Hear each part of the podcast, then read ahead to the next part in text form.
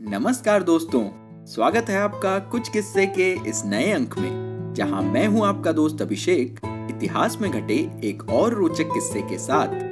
तो किस्सा कुछ यूँ था कि जब हथकड़ी देख अटल जी बोले, बहन इंदिरा ने बहुत अच्छी राखी बांधी है। दोस्तों, अपनी अनूठी वक्तव्य शैली और हाजिर जवाबी से अटल बिहारी वाजपेयी हमेशा दूसरों की बोलती बंद करते रहे। बात भले राजनीति की हो या शेष जीवन की, उन्होंने सदैव अपनी बुद्धि, मेधा और विलक्षण राजनीतिक सूझबूझ से प्रथम प्रधानमंत्री जवाहरलाल नेहरू से लेकर अन्य तमाम दिग्गज नेताओं को भी प्रभावित किया था। कई बार तो वे विरोधी को अपने वाक बाण से ऐसे शर्मिंदा करते कि सामने वाला कुछ न कह पाता और मन ही मन लज्जित भी हो जाता। ऐसा ही एक जवाब उन्होंने एक बार प्रधानमंत्री इंदिरा गांधी को दिया था। श्रीमती गांधी इस पर चुप होकर रह गई थी। दोस्तों, ये किस्सा 1975 से 1977 के बीच देश में लगे आपातकाल के दौर का है।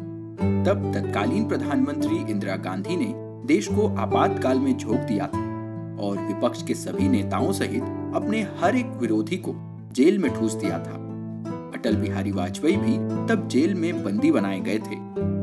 क्योंकि आपातकाल करीब 21 माह तक चला इसलिए इस दौर में आए सभी त्योहार जेल में ही मनाए गए। इसी बीच रक्षाबंधन का भी त्योहार आया और जेल प्रबंधन की ओर से अटल सहित अन्य राजनीतिक बंदियों तक राखियाँ पहुंचाई गई। इस पर अटल ने गहरा तंज कसते हुए जेल प्रबंधन से कहा था, हमें तो बहन इंदिरा ने बहुत अच्छी राखी पहले ही बाँध दी है। हम भी ऐसे भाई तो हैं नहीं जो उपहार न दे। देंगे और एक दिन ज़रूर देंगे।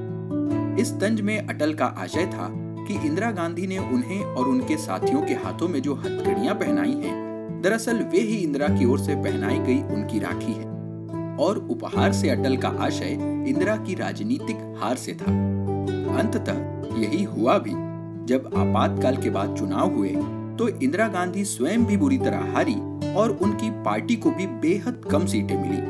तब अटल ने अपनी बात फिर दोहराई कि आखिरकार हमने उन्हें उपहार दे ही दिया। दोस्तों, आपातकाल के उस काले दौर के ऐसे ही किस्से आप सुनेंगे हमारे साथ, लेकिन आज का किस्सा बस यहीं तक। अगर आपको ये और हमारे पिछले किस्से पसंद आ रहे हैं तो इसे अपने यारों दोस्तों के साथ ज़रूर शेयर करें। अपनी प्रतिक्रियाएँ हमें कमेंट्स के ज़रिए बताएँ। और अगर आप इसी तरह के और भी रोचक किस्से सुनना चाहते हैं तो हमारे चैनल कुछ किस्से को फॉलो या सब्सक्राइब करें और नोटिफिकेशन ज़रूर ऑन कर लें।